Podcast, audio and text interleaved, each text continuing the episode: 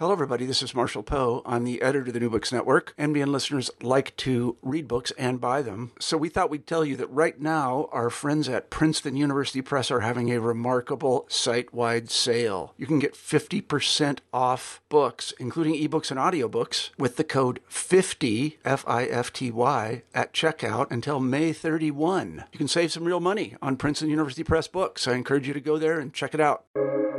Welcome to the New Books Network. Greetings and welcome to this new episode of New Books Network. My name is Joaquin Rivaya Martinez.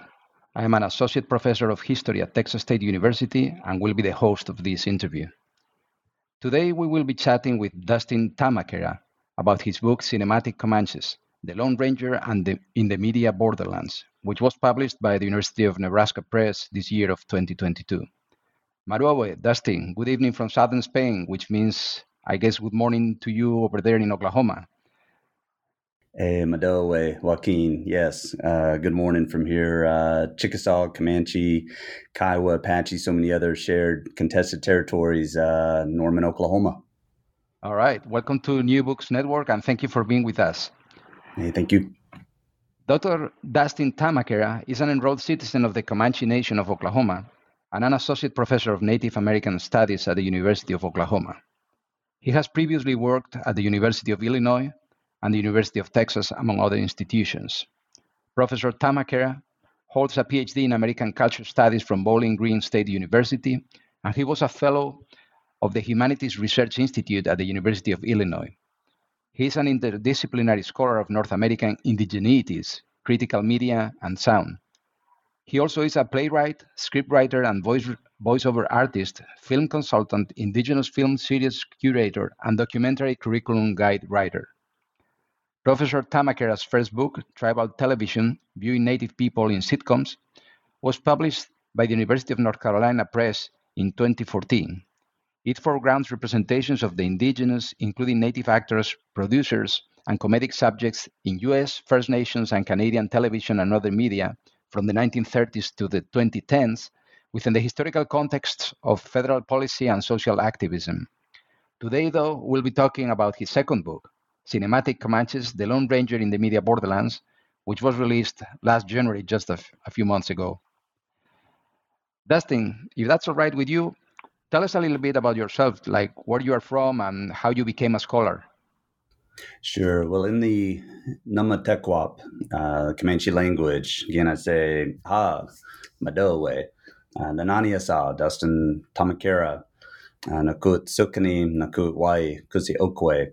Uh, it's good to be with you, Joaquin, and, and thank you for, for this opportunity and, and to the listeners out there um, for for being able to, to speak about some of this newer work on our Comanche people. And, you know, my my history of, of doing this kind of work um, you know, for the people and uh, trying to really uh, counter a lot of the research that's out there about us uh, that is without us um, is to really try to center Comanches and uh, in within these larger, you know, borderlands types of stories. And my own background um, of being born there in Comanche Nation capital in Lawton, uh, growing up mostly just south of there across uh, the Pia Passawana or the, the Red River, uh, about 45 minutes south of there in the Wichita Falls, Texas area, an area where my great great great grandfather, Quanah Parker, uh, was known to travel often and to, to camp out uh, with uh, some of the white ranchers and the oil men, like uh, those from the Burnett family.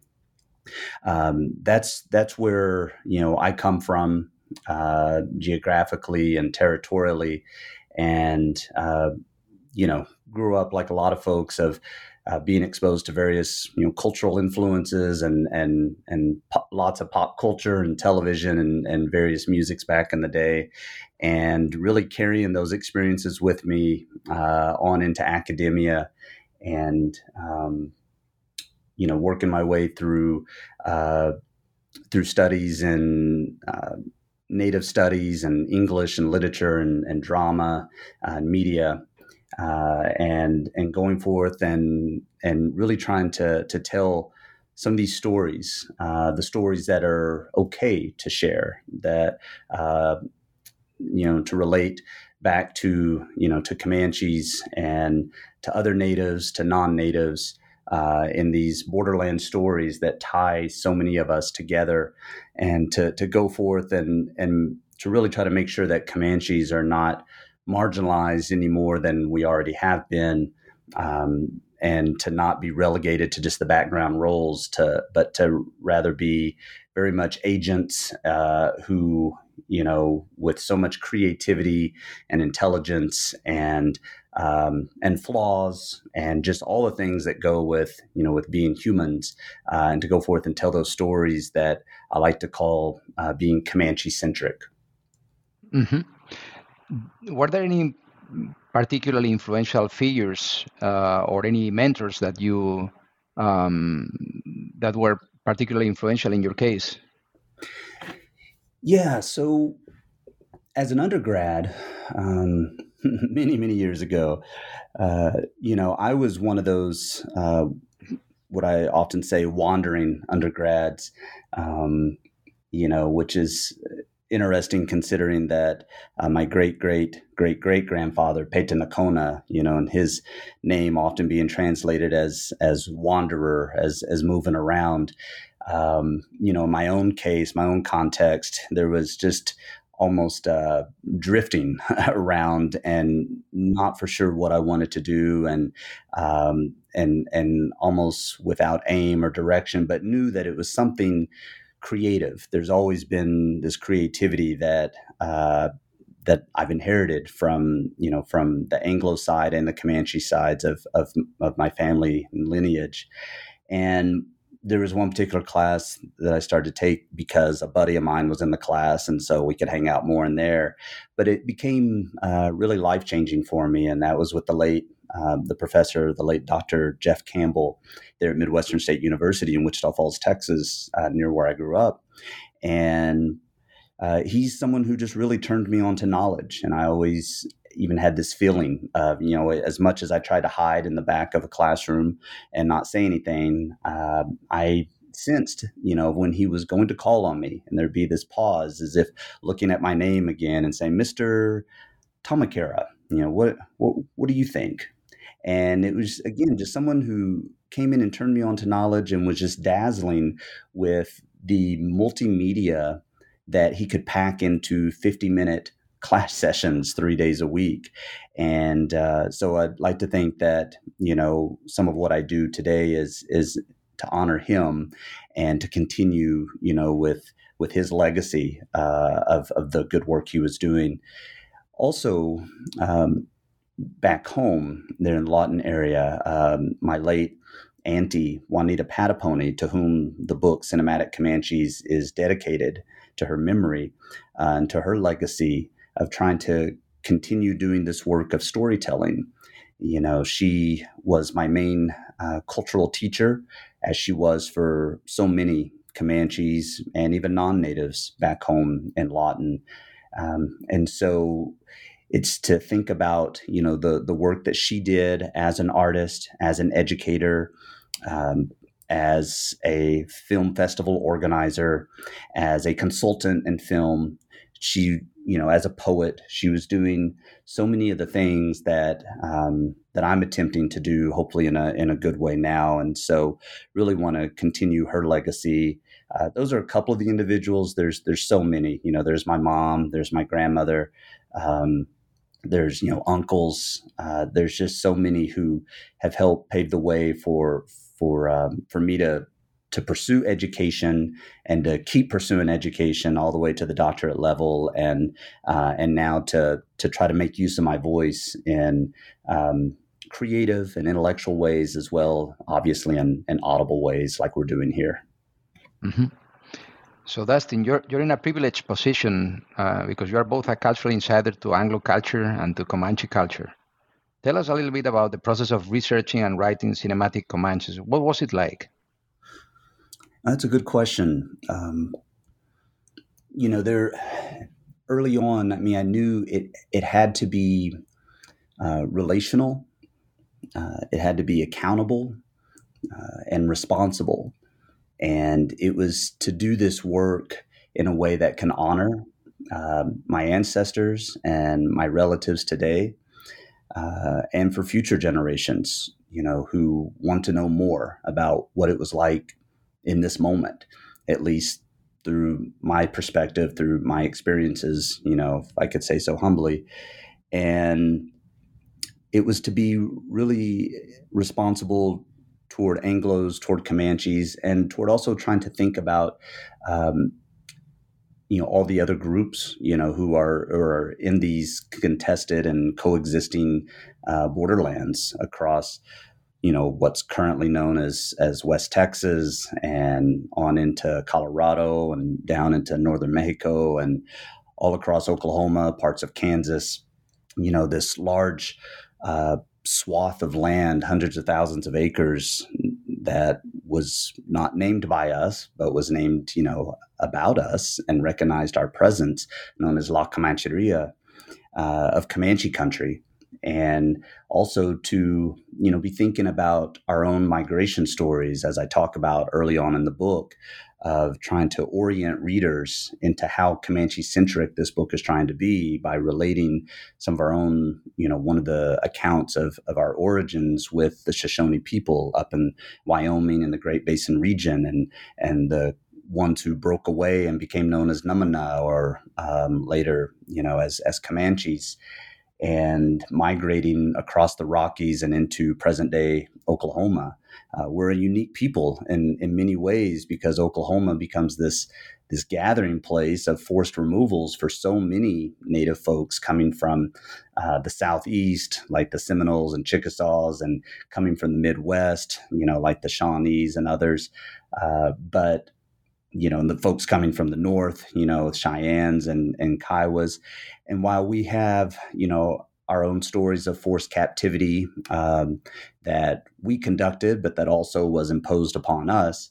Uh, we also found ourselves being put right back at what was already home, uh, right there in the heart of Comanche country, uh, the Wichita Mountains, as you know, our former chairman Wallace Coffey calls it, that heart of Comanche country and so it's a it's a unique kind of positionality and for so many of us uh, like myself who are mixed you know we have models to turn to. Uh, my great great great grandfather quanah parker son of Peta Nocona and the white captive turned comanche cynthia ann parker you know he is like me. He has a comanche father and an anglo or white mother and he you know attempted to honor both and attempt to bridge cultures.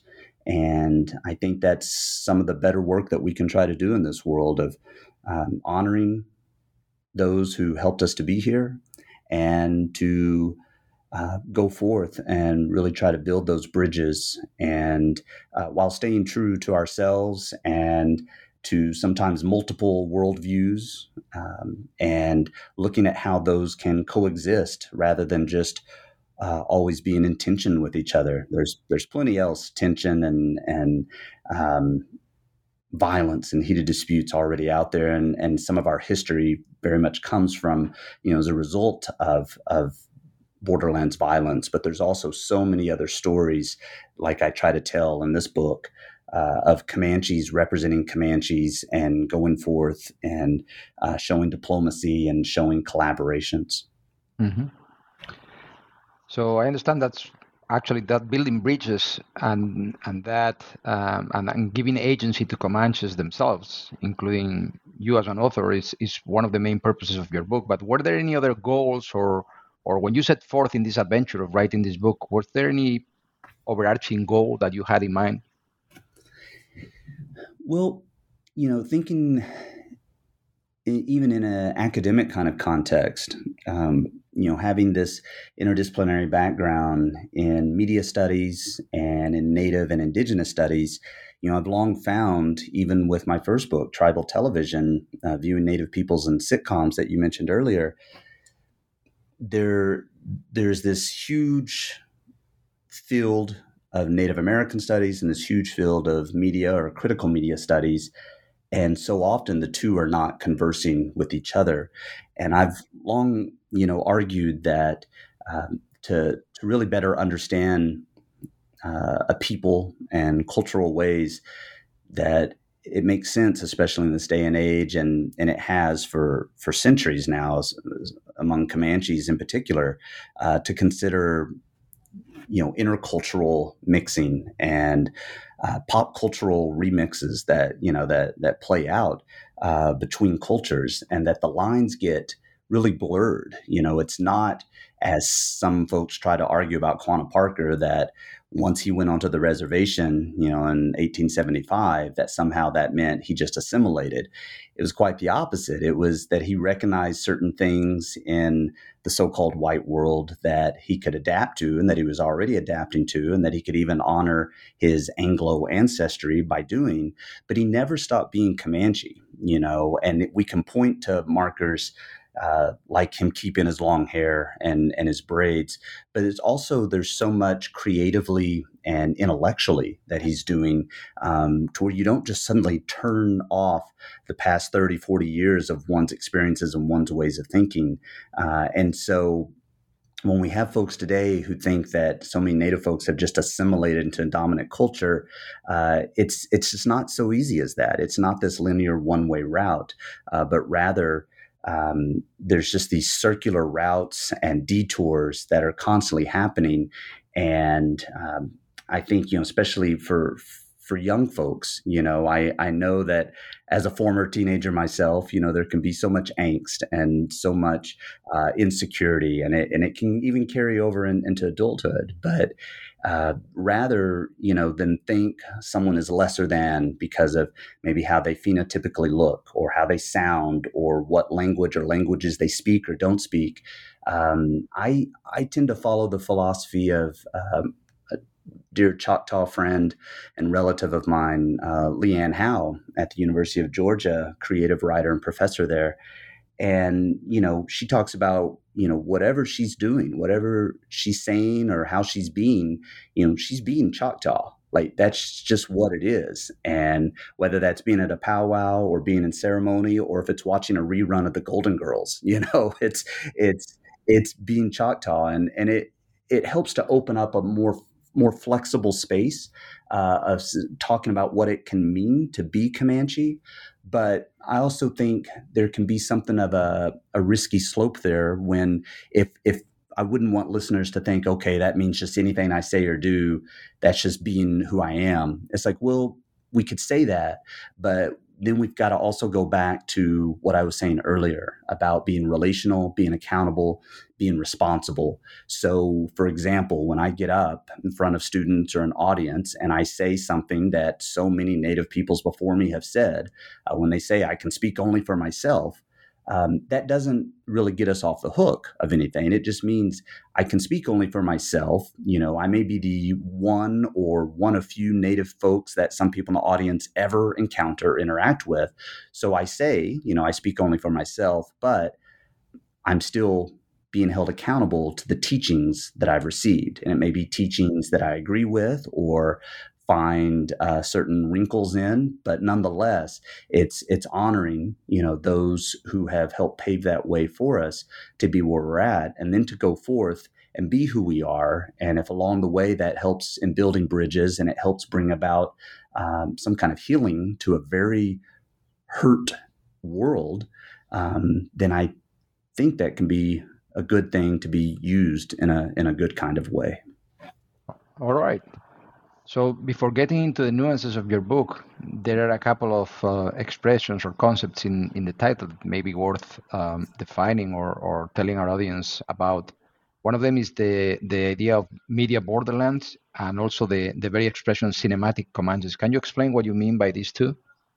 Sure. So, you know, media borderlands is is obviously playing off of um, historians work uh, with Borderlands, like your own excellent work, Joaquin, and the work of Pekka Hämäläinen and Samuel Truett, Brian DeLay, and others, um, of, of talking about the Borderlands and especially thinking about uh, the late Gloria Anzaldúa and and her ideas of Borderlands as these spaces, you know, where two or more cultures are are sharing uh, and often fighting over shared lands um, staking their own claims of, of jurisdiction over these lands. And it could be the old timers, the indigenous who have long been there. It could be the newcomers. Uh, sometimes that could even be indigenous newcomers. Um, it could be, you know, the, the, so-called colonizers who are coming in and thinking about where these cultures, you know, overlap and and edge each other, as as some historians call it. And then to add media to the borderlands uh, is to really think then how the borderlands and all those geographies and cultural ways are playing out and getting represented in uh, all kinds of ways in in digital spaces, in uh, old media, in new media, and to imagine, if you will, this vast um, map that would be far bigger than I think what any single computer screen I've ever seen would be able to to fully capture.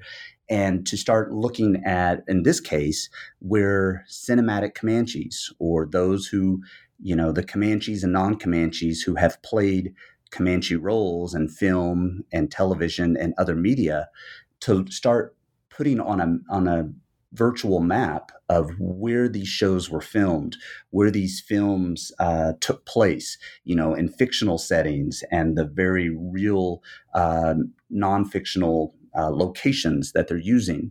Um, and so, to give like one quick example, you know, Quanah Parker, great great great grandfather starred in an old silent film, The Bank Robbery, you know, filmed in 1907, the same year that uh, Indian Territory, Oklahoma Territory merged to become the 46th state of the Union, uh, known now as Oklahoma. And he was filming it right there in that heart of Comanche country uh, in the Wichita Mountains.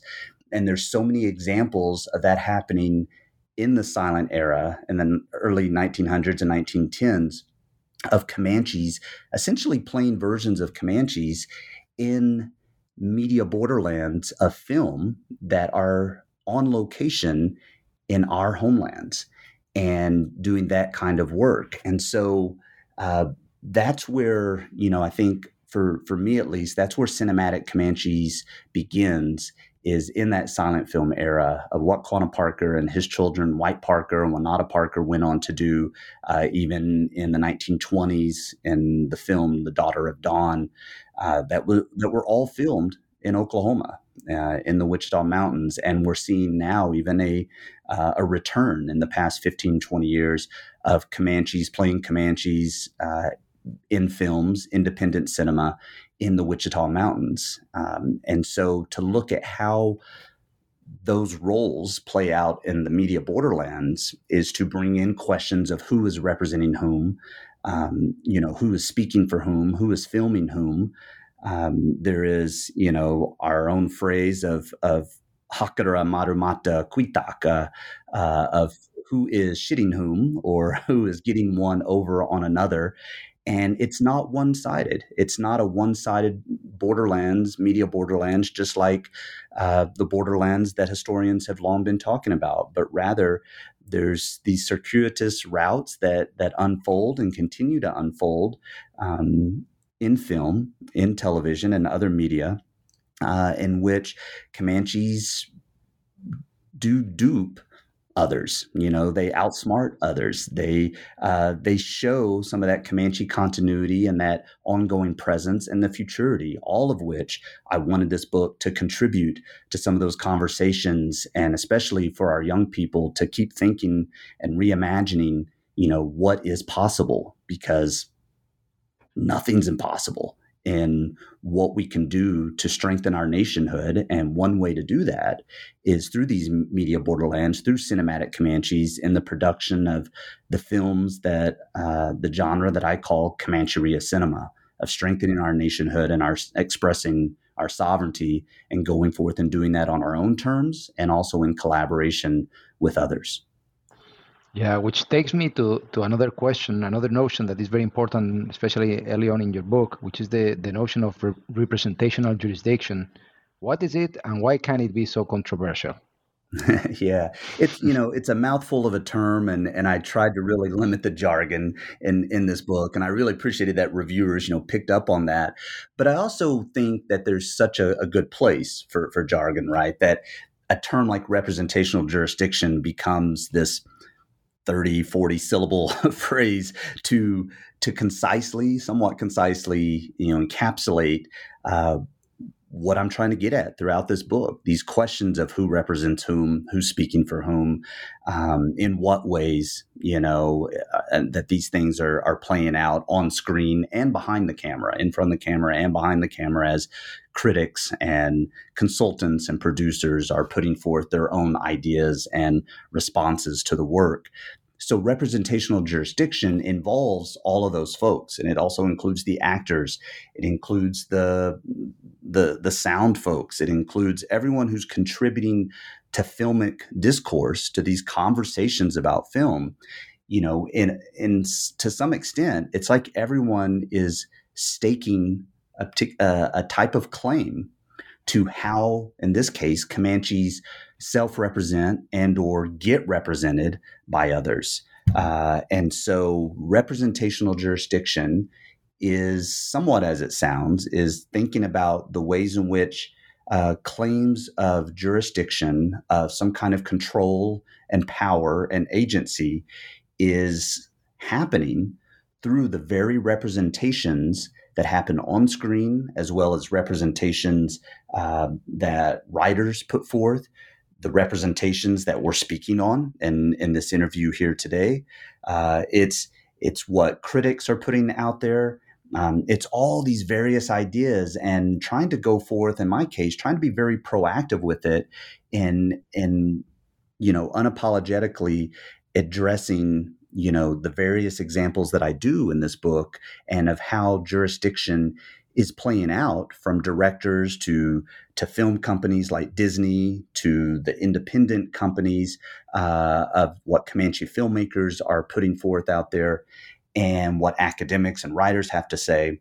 But it also, to some extent, it's inevitably reactive and uh, reactive to the extent of responding to a lot of what we call like the the ishakuitap, the the bullshit uh, of how Comanches have been represented.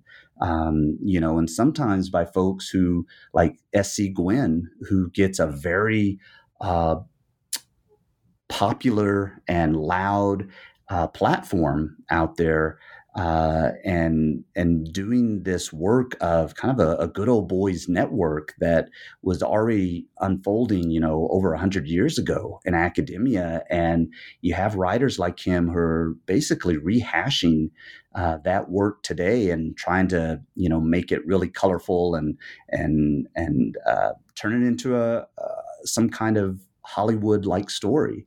And uh, what it does is uh, it only tells part of the story. And true, any of us, that's probably the best we can do is tell our parts of the story.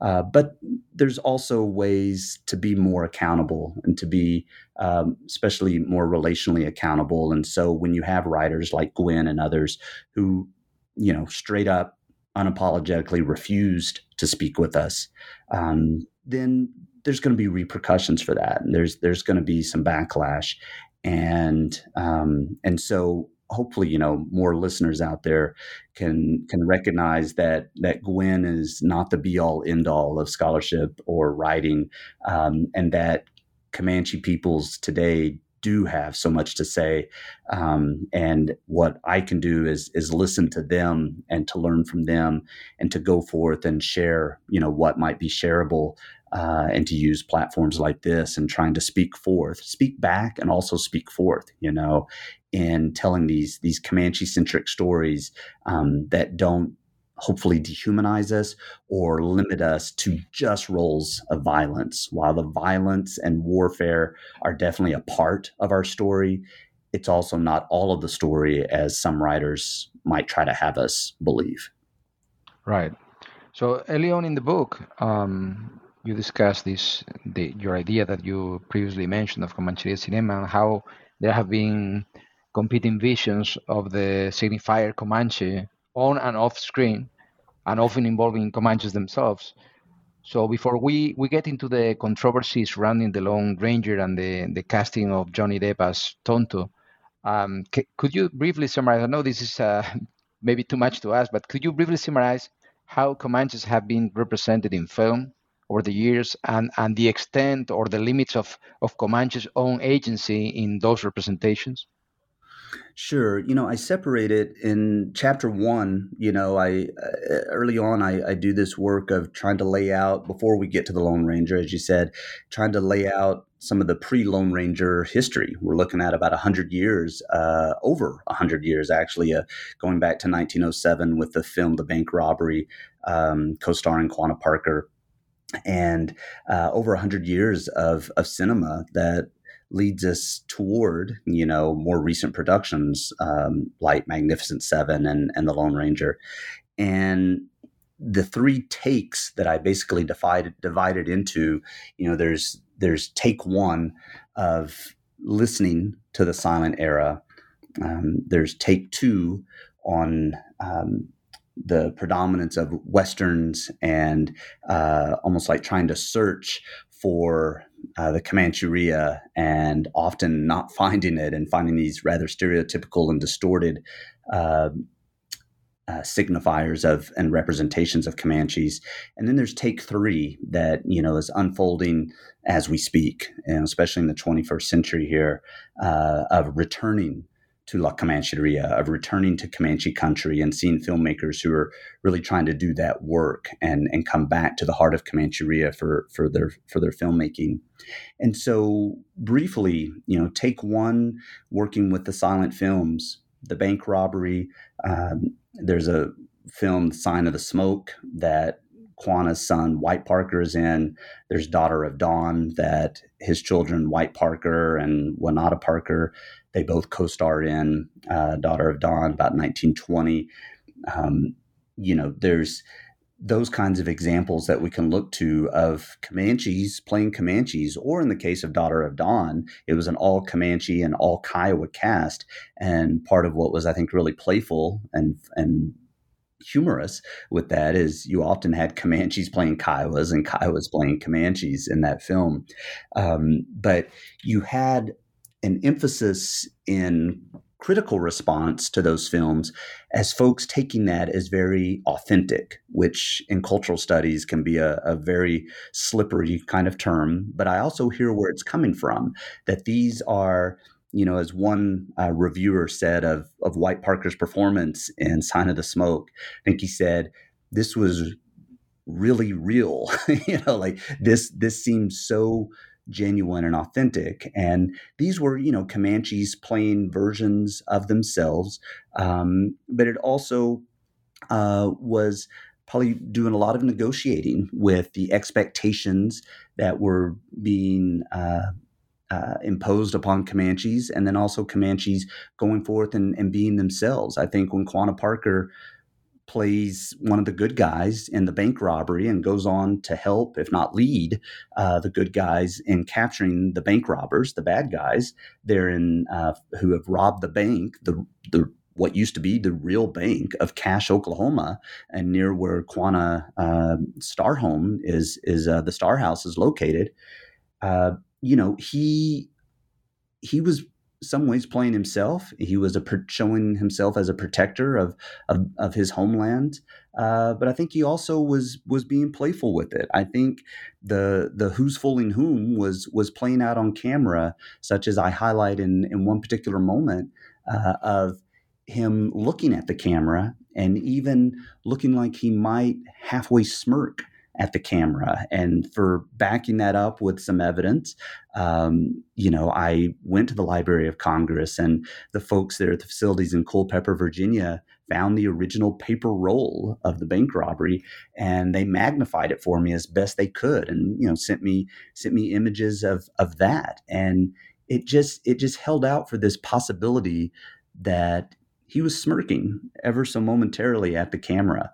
Um, it was Hakura Marumata Kuitaka of, of who might be getting one over on whom, and almost letting folks in on the idea that he knows, you know, he's not some backwards, uncivilized individual who doesn't know what a video camera is, as some people might think, you know, for Comanches and others back then, but rather he's part of those who are making media.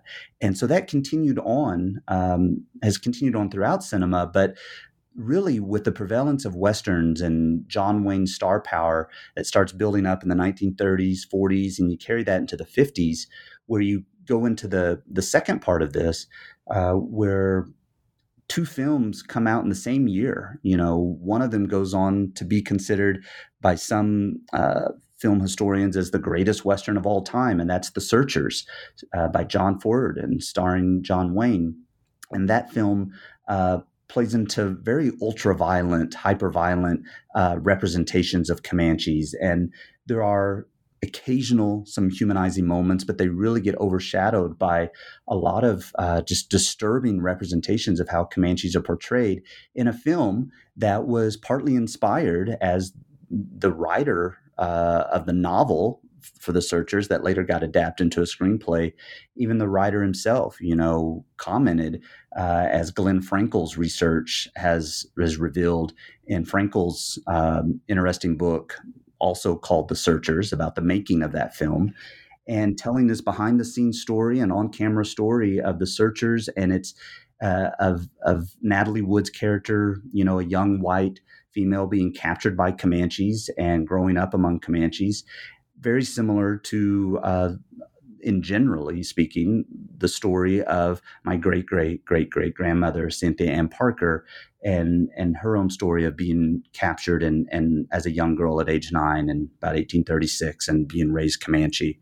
Um, but the ending of that film and the so-called ending of Cynthia Ann Parker's real life story really couldn't be more different. In which, in the film, John Wayne's character, who plays her uncle Ethan, very sadistic, anti-indigenous, very anti-Comanche uh, killer, you know, so-called rescues Natalie Wood's grown female character and takes her back home. She's resistant at first, but then she's recognizing that this is home and this is where she belongs. Meanwhile, all the other Comanches are annihilated and, and wiped out.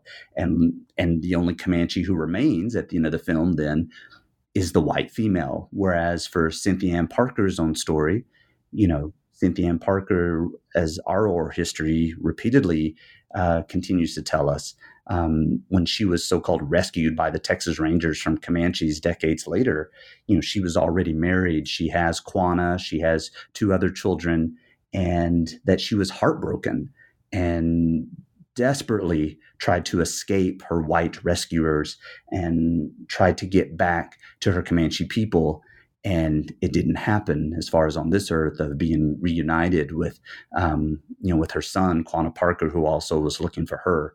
So there's these highly problematic and distorted visions competing visions uh, of how representational jurisdictions playing out in the searchers and other westerns um, like another one from 1956 that was simply called Comanche uh, that also that stars a character by the name of Quanah Parker and it gets played by an Anglo actor, which I guess in some ways could work, uh, but uh, considering Quanah's own um, lineage, but at the same time, you know, you that's what repeatedly was happening. That non-natives, um, like German actors in The Searchers, you know, were playing. Uh, Henry Brandon was his name, who played the lead Comanche in in The Searchers. You know, repeatedly it was non-natives, especially non Comanches, who are playing these roles. And then when we fast forward more into uh, the 21st century, we're seeing this return, take three of return to La Comancheria, in which Comanches are again representing themselves on camera. And we also have such a growing number of Comanche filmmakers, Rod Pocowatchit and Jason Asenap, my cousin Julianna Brannum here in Norman, um, going forth and doing this work to tell our stories, to tell Comanche stories, non Comanche stories uh, of uh, of representing and staking representational jurisdiction in independent cinema and through PBS, uh, sometimes through mainstream cinema, uh, through film consulting and production credits, through Gil Birmingham as a Comanche descent actor of what Gil Birmingham is doing uh, by breaking through into mainstream cinema and Hollywood, you know, going forth and telling these stories of sometimes Comanches representing Comanches and also Comanches filming uh, about Comanches, and that's what we continue to see unfold. And once again, this um, this push for so-called authenticity you know, of when film crews reach out to me. That's usually the number one buzzword that they use is they want they want the truth, they want authenticity, and so then we go forth and we're back to to talking about well, here's my perspective and here's some of the research, but here's also some other folks you should really talk to in a collaborative kind of way, in a community based way. That's what we're seeing unfold right now, Joaquin, is more communal based filmmaking. So, Dustin, the, the core of the book revolves around the 2013 Disney production, The Lone Ranger. Um, tell us a little bit about the controversy surrounding the casting of Johnny Depp in the role of Tonto, uh, Tonto being a Comanche in this film, and his eventual adoption by Comanche, Comanche elder LaDonna Harris. Sure. So that that really is what catapulted this this book into into motion. Um, was uh, later once Comanches, real Comanches, became involved in the Lone Ranger. And so when we back up to about 2008, uh, that's when Disney uh, brought Johnny Depp on stage uh, at one of their big publicity events in, in Los Angeles. And he came out wearing a Lone Ranger mask and said they were saying that he was going to be in this new production of the Lone Ranger, and everybody was just assuming since he's got the mask on uh, that he must be playing the white title character. And there are a lot of folks who wish that had been the case and and and been the the, the truth. Uh, but he revealed uh, very soon thereafter that no, he would be playing Tonto, and it was going to at some point they made the decision to have this be a Comanche version of Tonto instead of Potawatomi, as he often was in the radio or television series, or was just tribeless and almost this uh, pan native kind of character for, for all natives, uh, and, and with the broken English and the, the sidekick role um, that he's so known for. Mm-hmm. Uh, and so in this case, Johnny Depp playing Tonto. Um, they wanted to make him Comanche to recognize that since the Lone Ranger is a Texas Ranger, let's go with the people who are um, most arguably most associated, perhaps along with Apaches. Uh, they're in Texas, and let's let's make him Comanche. And then once they bring on uh, Comanche, they hired Comanche consultants, William Voelker and Troy uh, from SIA. It's our word for feather, um, and the um, the eagle and feather repository that they run there in Cyril, Oklahoma to this day. Uh, an incredible archive and uh, trove of, of knowledge that that they put forth and continue to to go forth with. Uh, once they were brought in as consultants uh, for for the the Lone Ranger, uh, it was pretty soon thereafter that um, while, while they while they were filming in New Mexico, um, that uh, my auntie, LaDonna Harris, who has a good relationship uh, with Voelker and Troy there at SIA, uh, she heard about Johnny Depp playing this Comanche role, and you know she was familiar with uh, some of his previous roles and work in which that he had done, where he played often non-native characters, but also um, in films like The Brave, uh, where he played a native character, and then in Jim Jarmusch's film uh, from 1996, uh, The Dead Man, Dead Man, uh, in which he played a white character, but was almost like a sidekick to the native character, to Gary Farmer's character. Um, so there's, and there's also Johnny Depp's own uh, claims to being indigenous, um, and uh, you know, the folks at SIA had said, you know, on record that, you know, after visiting with him and his family, that, you know, they didn't doubt that there's indigenous ancestry there. And while the tribe um, that he is affiliated with may be unclear.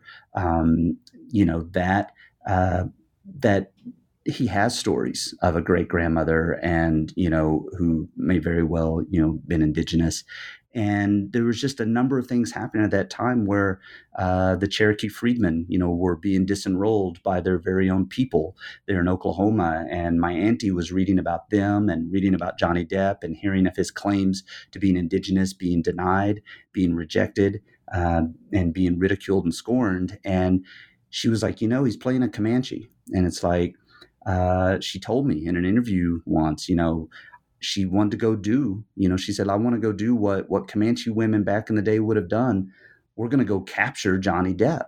and and she did it. You know, she went through a formal uh, Comanche adoption ceremony that was led by Voelker and Troy there at uh, Auntie LaDonna's house in Albuquerque, uh, and she essentially captured him. She continued, you know, some of the history uh, of captivity. She did it in a uh, serious and obviously a playful way, uh, but she also as a longtime activist in Washington, D.C., and as the star of uh, the film uh, Indian 101, LaDonna Harris, uh, that was filmed by uh, our relative, Julianna Brannum, for PBS. You know, she she is smart. She is very business savvy and astute, and she was also, um, while playing with history, she also was building up more of cultural capital for Comanches. And while Depp was met with controversy and mixed reactions, she also was met with controversy and mixed reactions. Uh, but at the end of the day, she was doing like she does of building bridges and being inclusive and in effect getting to know Johnny Depp and then that led to her bringing Johnny Depp back home to Comanche country and him visiting multiple times for you know red carpet premiere the Lone Ranger that was exclusively for Comanche Nation members before the rest of the world got to see it, and coming back home and, and visiting with our young people, uh, and and really just trying to build some some relationships that she's so known for doing. And so that is when I realized there is so much more to the story of what could be told in cinematic Comanches, so much more than just reducing it to Johnny Depp being cast as an Indian. And then you got the two main camps of people who support that and the people who reject it. And then enter LaDonna Harris from stage left or stage west from Albuquerque and um, really complicated things. Mm-hmm. So, focusing on the film itself, um, to what extent do you think uh, Comanche characters are developed or underdeveloped in the movie? You know, it's a film that there is so much potential in in what it could do, and it's a film that, as my relative Marty Chot Smith says, it it has its moments. You know, it's a film that, um, like LaDonna Harris said, of um, of her capturing Comanche. You know, she she said serial comically, you know, we we adopted him or we captured him so that we could teach him, you know, how to act Comanche, how to how to how to go forth and represent Comanches.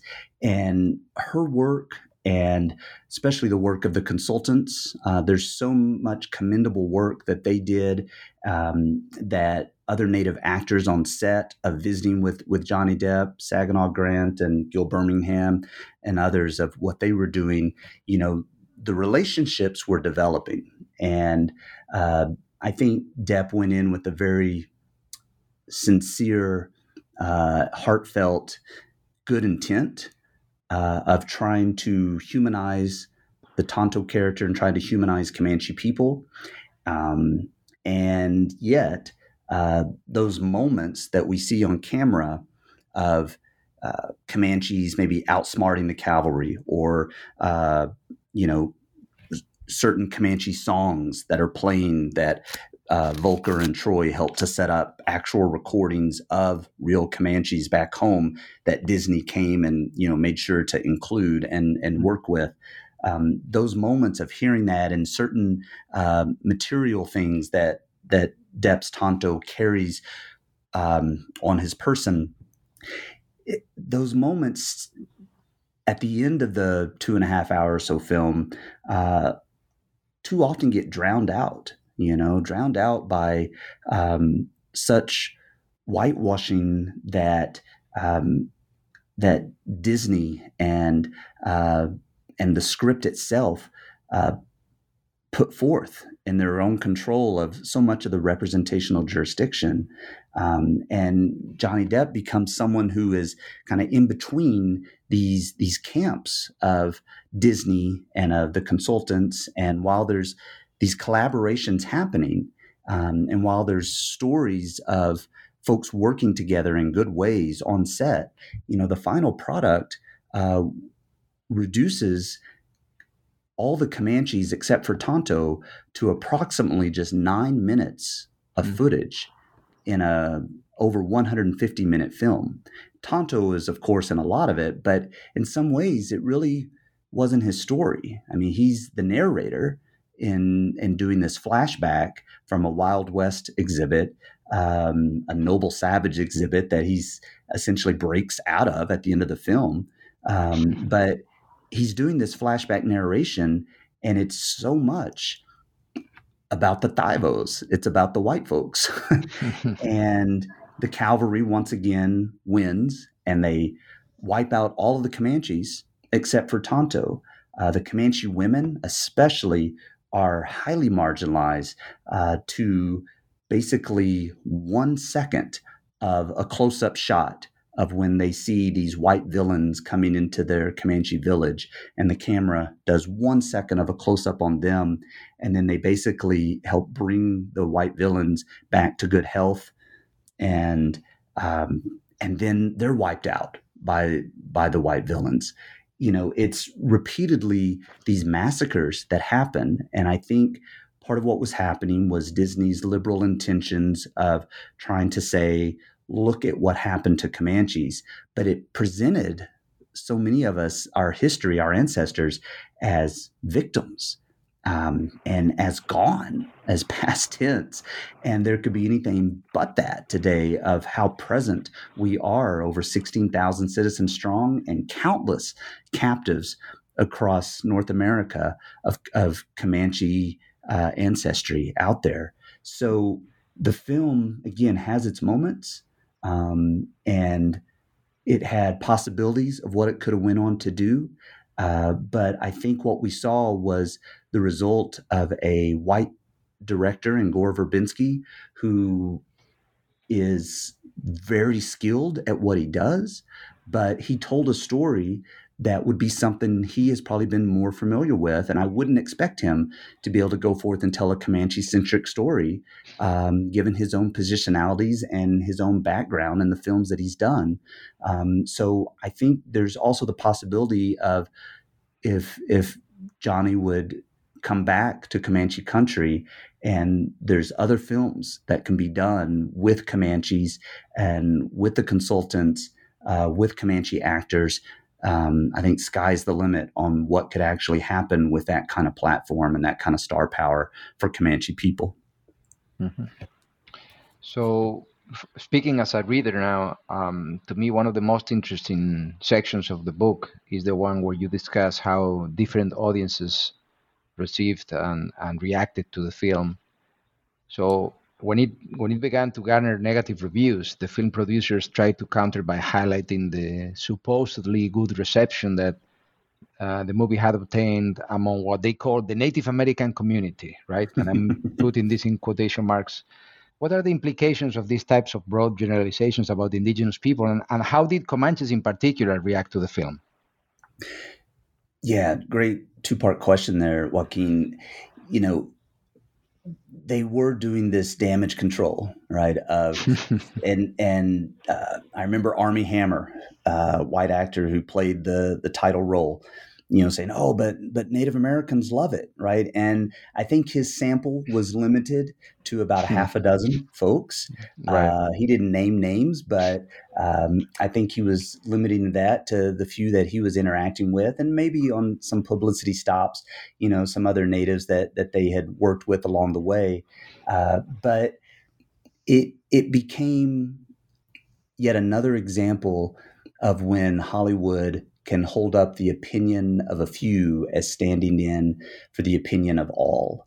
And it becomes dehumanizing and uh, I could imagine to some insulting.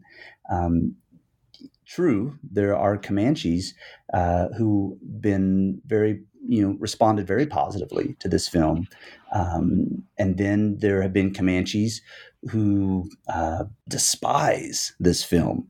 And uh, for me, myself, you know, I went into that advanced screening uh, of the film in in Lawton in Comanche country with ambivalence, and I emerged from the theater with still ambivalence. I came out surprised at some moments of like, hey, there's something happening here. Hey, there's some ties to Quanah Parker with you know how the elder uh, Tonto version that Johnny Depp's playing with the old man makeup of, of how he's appearing. Um, I think you know there's some folks who did s- some research in in how they wanted to portray you know Comanches.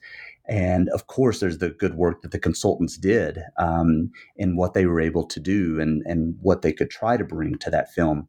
Uh, but again, there is also so much that um, of, of someone else's story, you know, others trying to speak for us. And that's what happened in these responses. Uh, Armie Hammer and Verbinski and others were as if trying to speak for us in, in the press and going on Fox News and, and other platforms and and giving a very one sided picture. So when you enter Comanches into this, there were Comanches quoted by NPR who saying, yeah, you know, they were surprised that the film it included some Comanche words. They liked hearing it. You know, they were pleasantly surprised. Um, they didn't think they were put down at all. And then there were other Comanches who showed up um, on you know episodes of the call-in show Native America Calling, um, and there were other natives who showed up on Al Jazeera television and other outlets talking about this film, saying that yeah you know this this film it, it, wasn't bringing forth the justice that that they hoped that you know producers are, were saying that it would um, that it would do at the end of the day. And so what happened what unfolded was you know you have a number of examples where in that chapter i quote I would think at least 50 different Comanches, which is still very limited, but I did limit a lot of this to what was unfolding in the media borderlands. That is, in interviews, um, in conversations I was having, in uh, in podcasts, in the in in media of how Comanches were responding to Comanche representation, and what was happening with, especially with some Comanches, was they were rerouting the conversation from pan Native American conversations. They were rerouting it from um, just you know one-sided discourse and they were getting more into the shades of gray and they were getting more into the nuances of how this was playing out and they could you know it was of course comanches who could read certain cultural nuances and comanche centric representations through this film and give perspectives that uh, I don't think the producers would even know where to begin of how to articulate those kinds of ideas. It would be that would be more of what the Comanche consultants and Comanche critics could do with that film in responding in much more diverse nuanced ways. And that chapter um, on audience is just unapologetic, unapologetically um, privileging what Comanches have to say and I don't necessarily try to say if something's right or wrong or make judgments like that, but I wanted to mm. synthesize Comanche perspectives into this larger conversation about what Comanches have to say about that film. And it was doing, I hope, the work that my auntie, Nita Pahdopony, to whom the book is dedicated, that it was doing what she said of when stories come together, that that's when the magic happens. Mm-hmm. And that's what I was doing with that chapter of trying to bring so many different stories together from Comanches speaking about Comanches. Right. And, and in that sense, I think, um, you know, in the books afterward, you, you challenge the simplistic notion of a, a Comanche rise and fall, right? Instead, you, mm-hmm. you remind the readers that the Comanche story is still unfolding and you include a a call for today's Comanches to continue and to expand their involvement in telling their story through film and media. And as you as you point out, in ways that are empowering and, and enriching. So I think mm-hmm. that's an important uh, message there that I, I really appreciate at the end of your book. So thank you very much for your explanations, Dustin. Yes, no, thank you, Joaquin. What what are you working on now? Do you have any ongoing projects? Yeah, so uh, my work, especially in uh, Comanche sound studies, uh, getting ready to do some field work, more recordings back home uh, in the Wichita Mountains that are uh, situated in very competing jurisdictions of Comanche country, of the city of Lawton, and of the U.S. Army uh, base, uh, Fort Sill, um, a place of uh, forced captivity for us and for Apaches and others, you know, uh, centuries ago, and uh, recording uh, some of the natural soundscapes there, and also the artillery testing, uh, the booms of of the uh, the cannons and the the artillery that uh, resonates very loudly uh, on just about any given weekday there in the Wichita Mountains. And looking at these and listening to these colliding soundscapes of how those are unfolding and following some of the history of Fort Sill and, and Comanche people, the Comanche presence there, and even Comanches at Fort Sill um, mm-hmm. whether imprisoned or whether being stationed there in later years as soldiers themselves.